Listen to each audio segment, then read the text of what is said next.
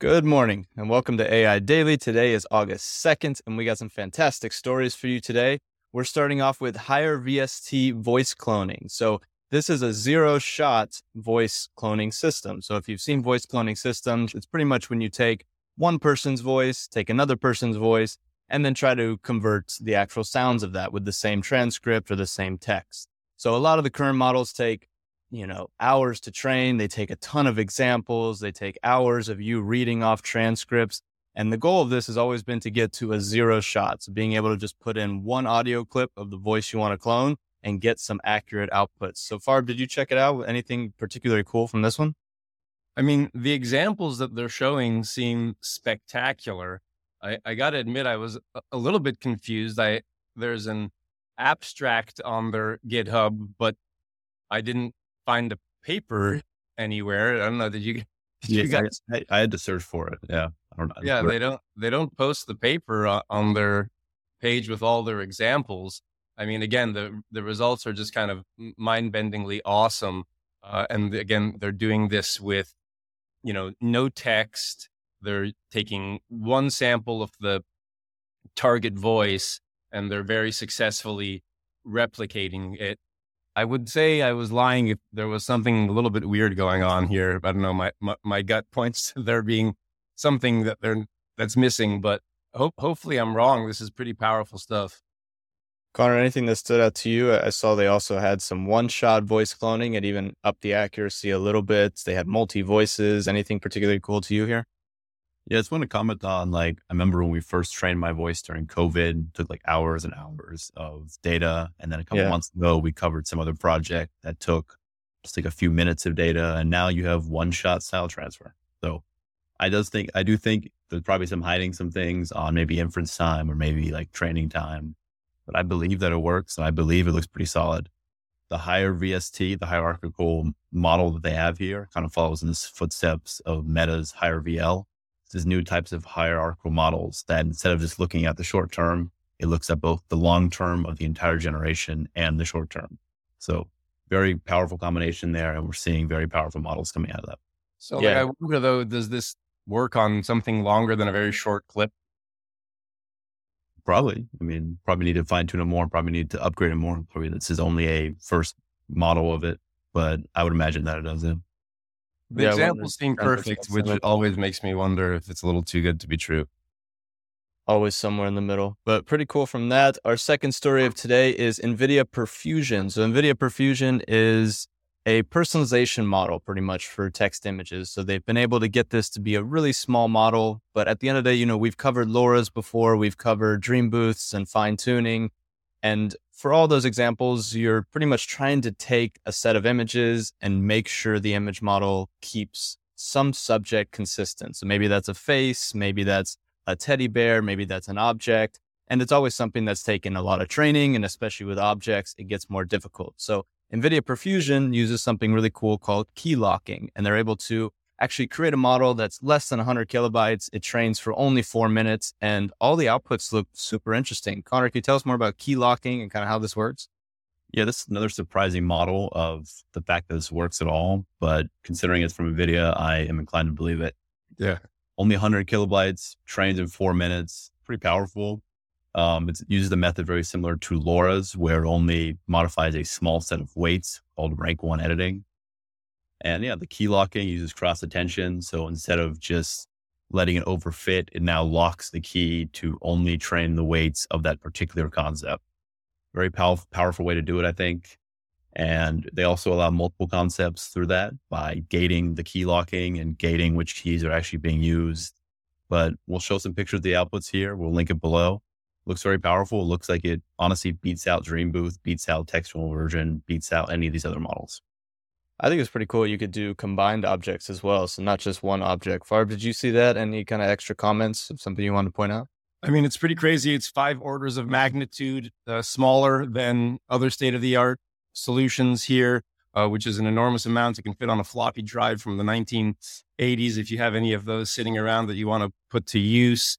Uh, yeah, it does a great job of not, you know, ignoring the prompt that you're giving it and overfitting to the subject, which has been classically a, a challenge here.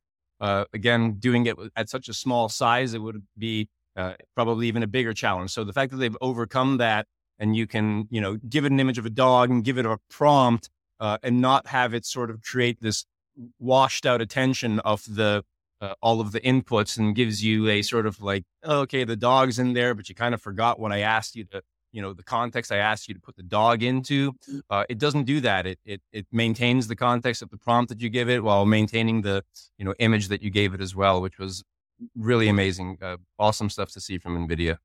I'm inclined to believe it probably doesn't work as well on people right now as something like DreamBooth does, because even just a teddy bear loses some very specific details. But objects like a teddy bear or objects like a teapot, that's hard to notice. Um, but yeah, something like a human or maybe even like a dog, probably more difficult, probably not yet ready for that. Yeah, you can probably notice the any weird artifacts more readily if it's like a person's face. Exactly. Beautiful. Our last story today is Meta's AudioCraft. So AudioCraft looks like they've really pieced together MusicGen, audio gen, and what they call EnCodec into one code base and trying to get trying to actually open source a lot of these uh, pieces of this they hadn't open source before so they wanted to put this all into one code base and make it much more easier for developers to start using to start editing it and really try to kick off more on this text to audio wave and supplant themselves there so all these models we've touched on a bit before. Conner, was there anything particularly new um, for their models or what they're releasing, or is this kind of them organizing under one head? Bit of an organization, but they are upgrading a lot of things and making them a lot better. It's very high fidelity outputs. We're getting about 30 seconds of sound or 30 seconds of music, which was hard to get before. And yeah. it's entirely open source. So if you want to go play around with it, the code's open source. The model weights are non commercial for research but technically they're doing a very interesting way of doing it. So of course, a standard music file, standard music track has about a million time steps of individual data to work through. And so the way they do this is the same way that a language model groups multiple characters into word tokens. This is grouping a neural audio codec to group many individual time steps in a music file into audio tokens. And then it essentially just trains a language model over that and you get your outputs and they sound very good. So another knock out of the park by Meta. Yeah, them putting the audio codec in there is really cool as well. Just showing the need to kind of compress these files and actually give them a different representation. You can't just shove it in like text for audio. Farb, anything? Did you get to see the examples? Anything stand out to you? You know, Meta is not known as an audio company, uh, and I think the folks that are working, you know, the audio teams there are busting their butts to make a name for themselves and make a splash in, in the world with regards to audio and AI. It's really impressive stuff here. The fact that they're opening this up for research use is is amazing. So they're clearly trying to make a make a name for themselves in in this space, and and they're doing great work. The examples are uh, super impressive. They sound basically perfect.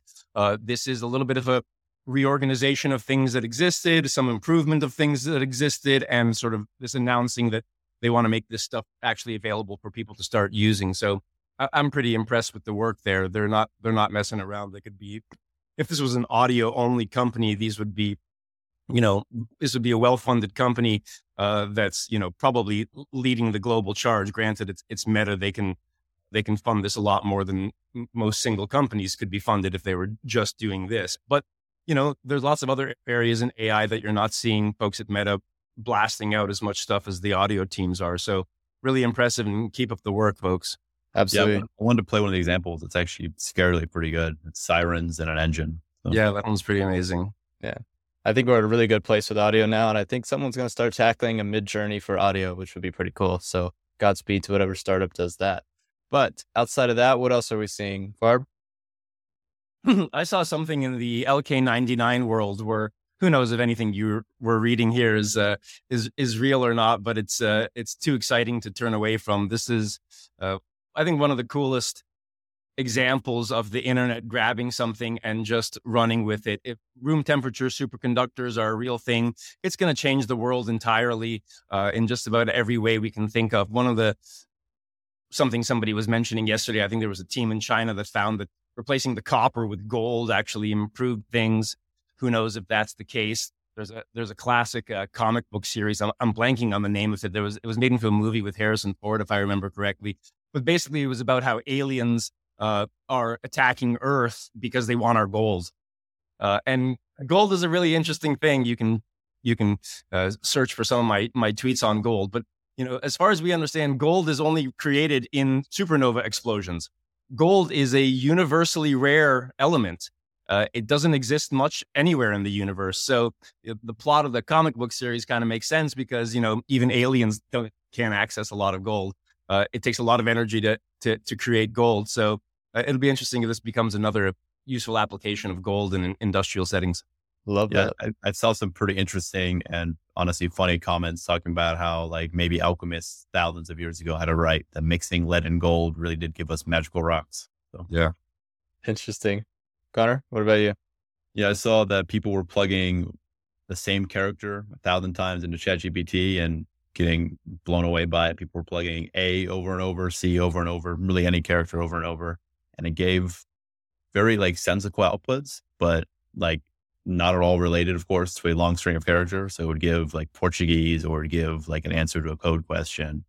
Some people were being like, might be leaking data, but that's of course not how ChatGPT works. It's just a weird, funny quirk of how the tokenizer works. Watch out, we got a data leak. Get plumbers. I love that. Um, yeah, I just saw that Apple's App Store in China. So China's of course been locking down more restrictions on generative AI. So Apple's actually sent notice to like hundred different apps who are going to be pulled from the Chinese App Store. So China seems to be at the forefront of regulation or more just constriction of you know censorship. So we'll see how that plays and to the App Store, you know, in other countries or if other countries take foot. But of course, China's ahead of the curve on you know restricting some access. So but outside of that, thank you all for tuning in to AI Daily, and we will see you again tomorrow. Peace, guys.